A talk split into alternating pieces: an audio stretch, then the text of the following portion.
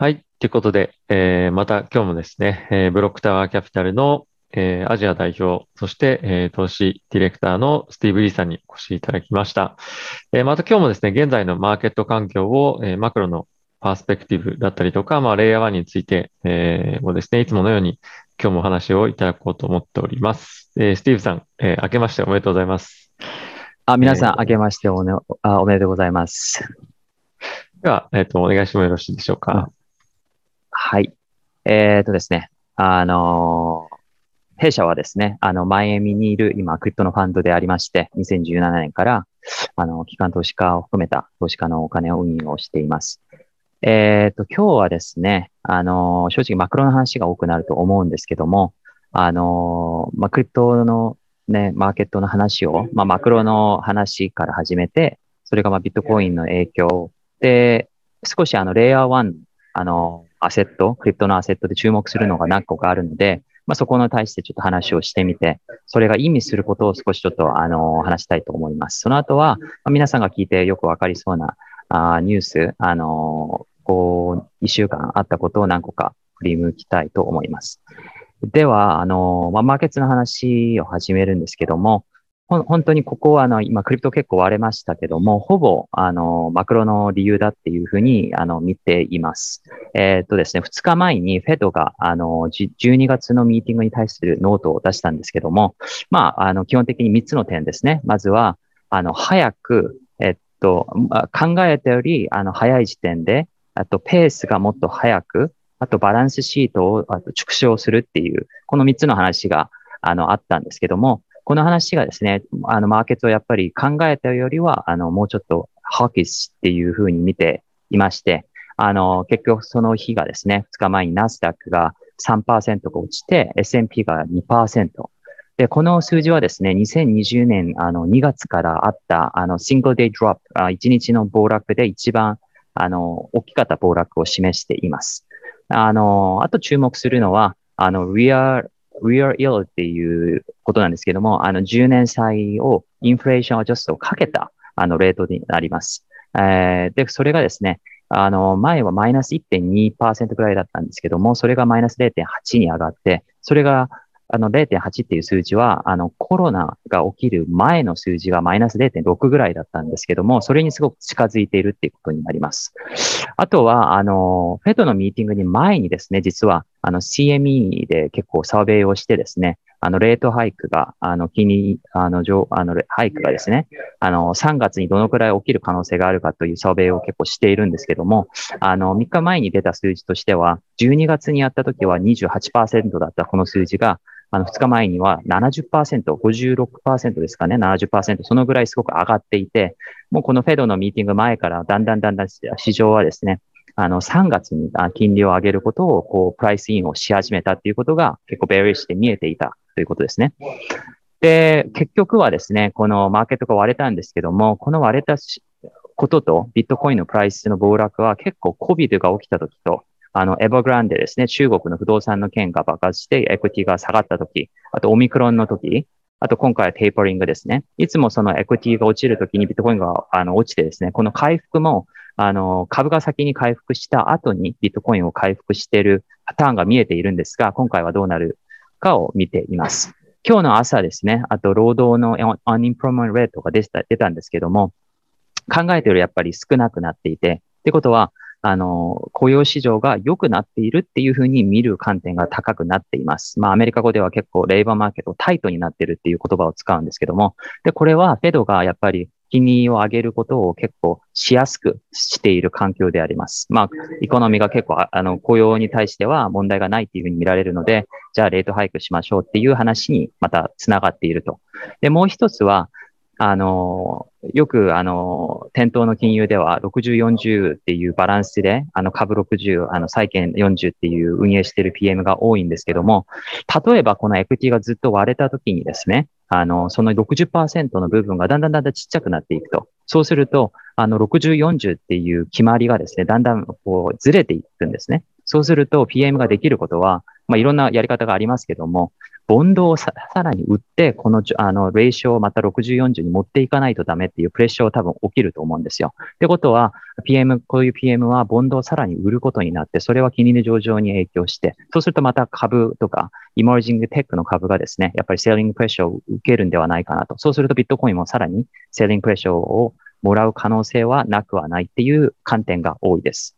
これを全部まとめるとですね、結構マクロがやっぱり結構今、あの、不安定なので、まあ、皆さんご存知だと思うんですけども、で、クリプトの人たちもですね、やっぱりこれを考えながらポジショニングをしているので、今は結構カーシャスに市場を見ながらやろうとしている人が多いんではないかなと思っています。これはもっと先に行くとですね、12月にですね、あの、アメリカでは、あの、店頭でも crypto でもそうですけども、マネージャーたちが結構 tax selling っていうと税金のベネフィットを受けるために selling をかけるんですけども、で、そういうことも終わってですね、あの、今市場はすごくボリュームが薄い、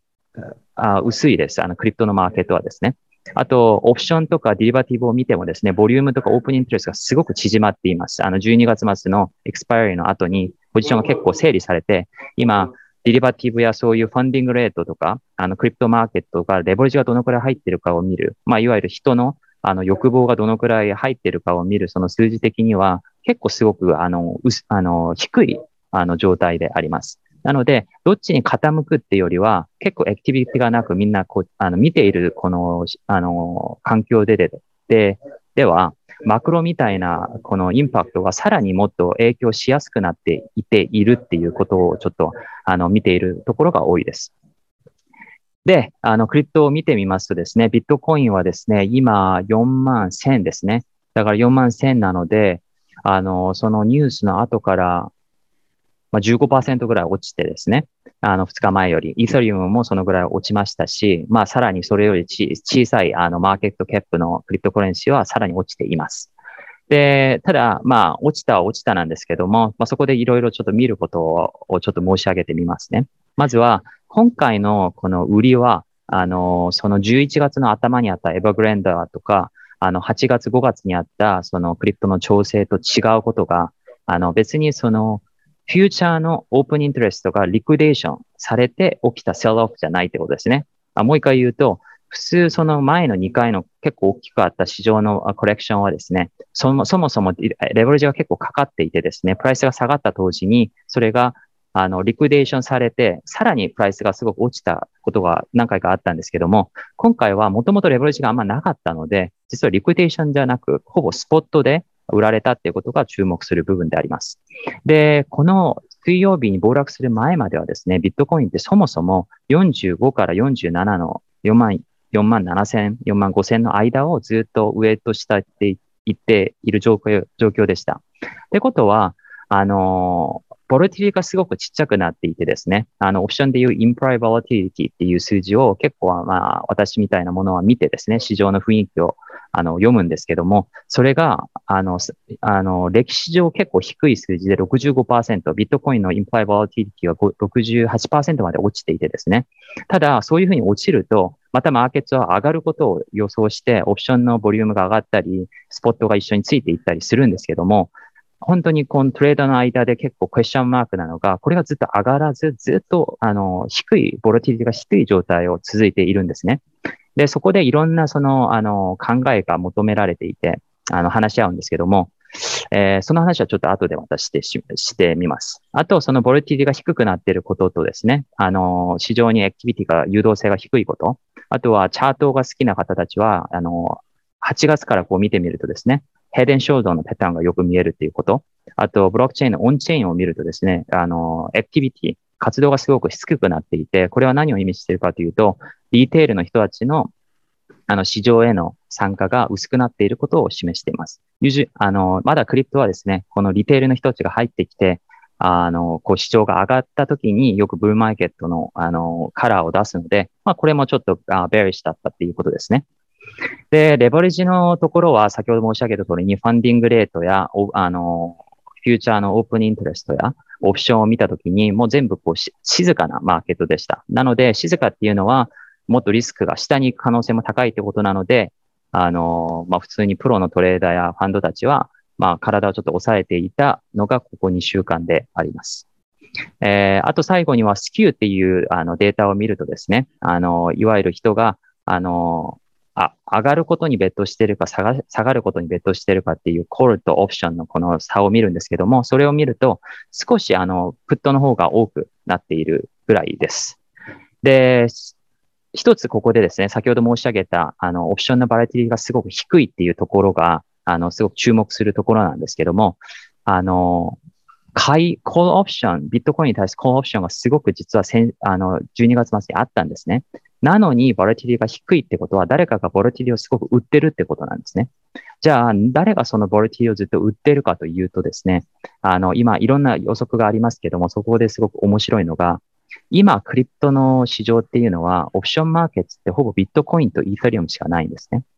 ただ、よくよく考えてみると、なんでじゃあ他のアセットはオプションができないっていうことに、あの、これからこの DeFi は言ってると思います。で、今ですね、あの、Reborn Finance を始めて、いろんな様々なクリプトの会社、プロジェクトが、あの、ビットコインとイーサリアム以外のアーツコイン、アートコインに対してオプションを提供するサービスを出始めました。ということで、実はこのオプションセーリングっていうのは、誰かがこのアーツコインで、あの、そのビットコインの、アーツコインのオプションを買ってですね、それをヘッジするために、ビットコインやイーサリアムを、あの、ショート、ボラティリをショートかけてるんではないかなっていう話があの、出ています。これはすごく面白いことですね、オプションを知らない方も結構明確に見ていいと思うのがですね、あの、オプションマーケットがだんだん大きくなるってことは、結局金融、クリプトの金融のマーケットがずっとずっと大きくなるってことで、まあ、オプションマーケットが開くってことは、そこに対するいろんなストレージを組んだりですね、ベアマーケットでもリターンを追求できることがもっと、あの、できるようになっていく。ってことは、クリプトのマーケット自体がだんだんもっともっと、あの、成熟していくっていうことなので、まさしくトレディショナルのファイナンシャルで見た、最初はスポットだけ、その後オプション。今はオプションのマーケットがスポットボードが大きいというふうにロビンフットが先週言いました。ってことで、オプションマーケットの動き、拡大は結構クリプトではパジティブなことだと私は思っています。あとはですね、あのー、ヘッシュレートが、あのー、ビットコイン、ビットコインのマイニングがどのくらいあの健康に起きてるかっていうことを見る数字なんですけども、この数字は結構重要なのがですね、あ今はまあそこまで話してないんですけども、このビットコインのヘッシュレートが上がるとビットコインの価格も結構上がるよっていう直接な関係性はないんですけども、そういうふうにマーケットは読むことがよく多い、多い、あ多いことがあります。で、ビットコインのヘッシュレートは、あのこの100ぐらいでこの2021年始まったんですけども、それが5月のまでに、あの、180まで上がったんですね。ただ5月にこれが80まで落ちることがあったんですけども、それは皆さんご存知な中国が、あの、ビットコインマイニングを全部禁止したっていうニュースが出たからで、その時ビットコインのプライスもめっちゃ落ちましたね。うん、で、その80っていう数字が、あの、12月末に約200まで上がったんですよ。ってことは、実は、あの、全部その暴落を回復して、そのビットコインマイニングも前みたいに全部戻っている。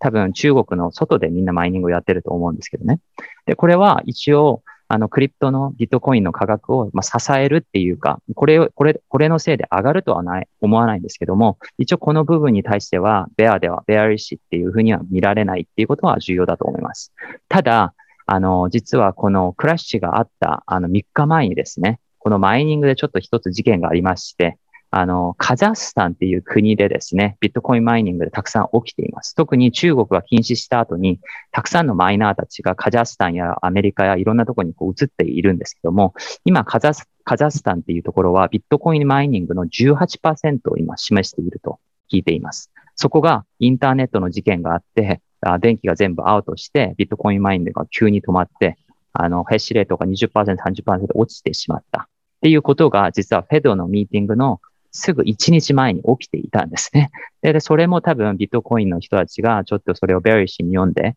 さらにメクロとくっつけてもっと売ったんではないかなと予想はできます。で、これが今ビットコインの話でですね、あの、少しじゃビットコインの以外の話をしてみますと、あの、私が毎回、あの、ジョーさんのチャンネルで言うのは、まあ、すごく小さいクリプトの話をすると、ちょっとクリプトすぎるので、あの、一応大きい部分を示すんですけど、その中でよく話すのが、レイヤー1っていうところです。レイヤー1っていうのは、皆さんご存知なイーサ、イーサリウムの、まあ、ケース、あの、イーサリウムと、こう、コンピートしている、あの、プロジェクトだって思えばいいです。例えば、ソラーナやアバランチェや、あの、テラを始めて、皆さんご存知なカルダノやニアとか、あの、フェンタムみたいのが全部このレイヤー1のバケットに入ります。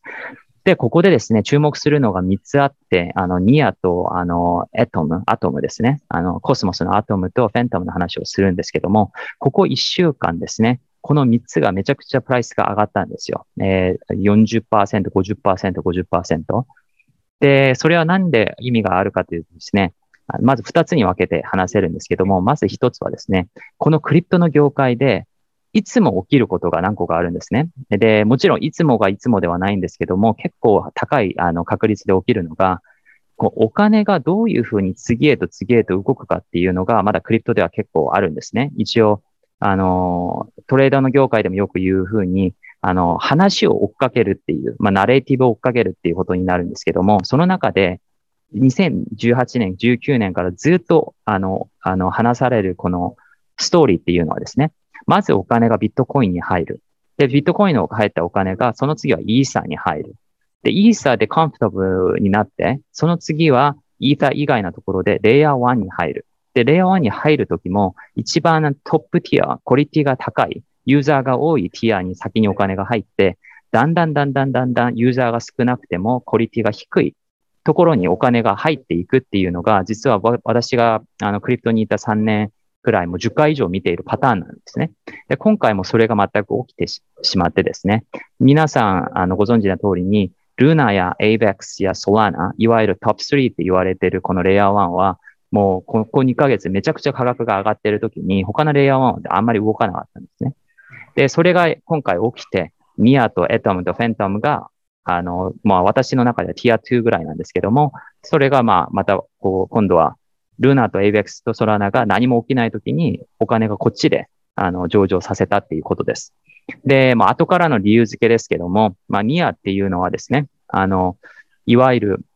あの、POS っていうアルゴリズムを使うんですけども、あの、sharded POS っていうところがちょっと違うところで、結局それを通して、イーサリウムの問題な、あの、スケーラビリティを、あの、改善しようっていうのがこの Near です。で、 Near は、あの、12月に800 million のファンドを raise して、まあ、 Near のプロジェクトをあのサポートするよって話と、あとは2週間前に Aurora EVM っていう Ethereum Virtual Machine っていうものを出したんですけども、これは何かというと、すごく簡単に言って、今、Ethereum、Solana、Avalanche、Terra、 Fantom、Near、Cardano、こういろんなレイヤー1があるんですけども、ほぼ99%のものは、イーサリウムの人たちって、そのまま自分が作作る方向、あの、やり方や作ったものをこっちの他のレイヤーに持ってこれないんですね。なぜかというと、プログラムレンゲージがつかあの違ったり、いろんな理由でこうできないんですよ。ただ、この EBM っていうのが入るとですね、私が Ethereum のディベロッパーで、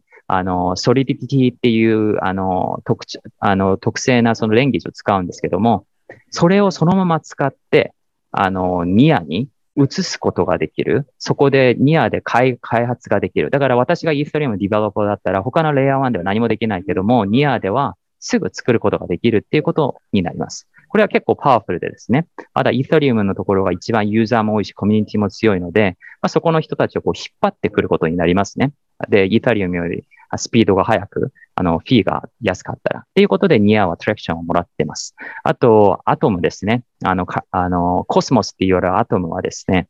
一番重要なのは、2022年の、あの、2年に何を注目するかっていう話を今、あの、クリプトのあの投資業界は話しているんですけども、その中で一番重要なの、あの、結構話に出るのはですね、あの、モルティチェーン、インターチェーンっていう言葉がよく出るんですよ。これは何かというと、またレイヤー1の話ですけども、2021年に様々なレイヤー1が成功しました。成功っていうのはいろんなユーザーを集めて、お金を集めて、TBL が上がって、あの、ボリュームが上がって、トランザクションが上がるってことができました。で、この次は何が起きるかというと、ユーザーとしては、あの、この様々なレイヤー1をいちいち使うために、8個違うこのウォレットを作って使わないとダメなんですね。すごく不便なんですよ、ユーザーとしては。なんで僕はこのアセットをこっちのレイヤー1に移して、移して、移してできないのかっていうことになるんですけども、それをじゃあ開発しようっていう動きが2020年、2年には一番激しくなると思っています。で、これは何を意味しているかというと、レイヤー1同士をつなげる会社、プロジェクト、トークン、レイヤー1とレイヤー2をつなげるか、レイヤー2とレイヤー2をつなげるかっていうことですね。で、ここで私はアトムを言った理由は、アトムっていうプロジェクト自体がですね、彼らはマルティチェーンをサポートするよっていう狙いっていうか、それが彼らのマーケティングなんですね。彼らがやろうとしてるの。なので、まだ、あの、全然ちゃんとしたものがまだ、あの、開発中ですけども、みんなやっぱりそこに別途してると思います。で、マルティチェーン、インターチェーンを可能にするレイヤー1はどれかって言ったときに、アトムが結構ハマるんですね。それが今、アトムの価格上場をあのドライブしていると思います。で、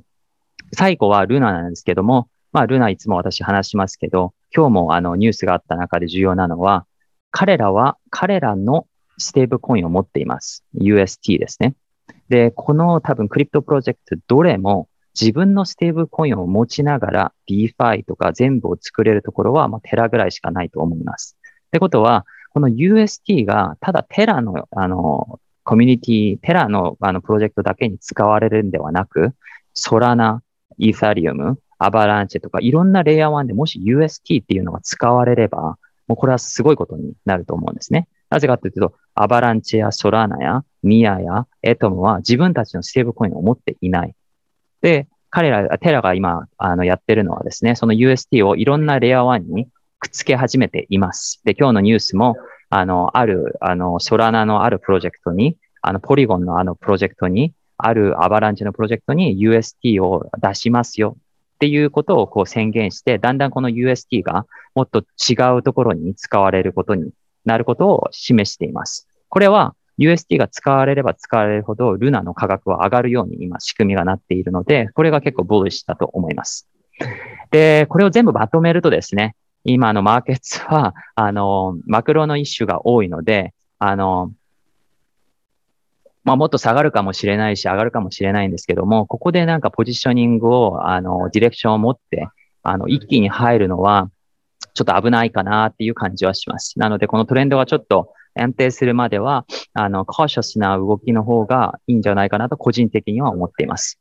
で、最後にですね、あの、皆さんも知ってそうなニュースを話し、5個ぐらい話しますと、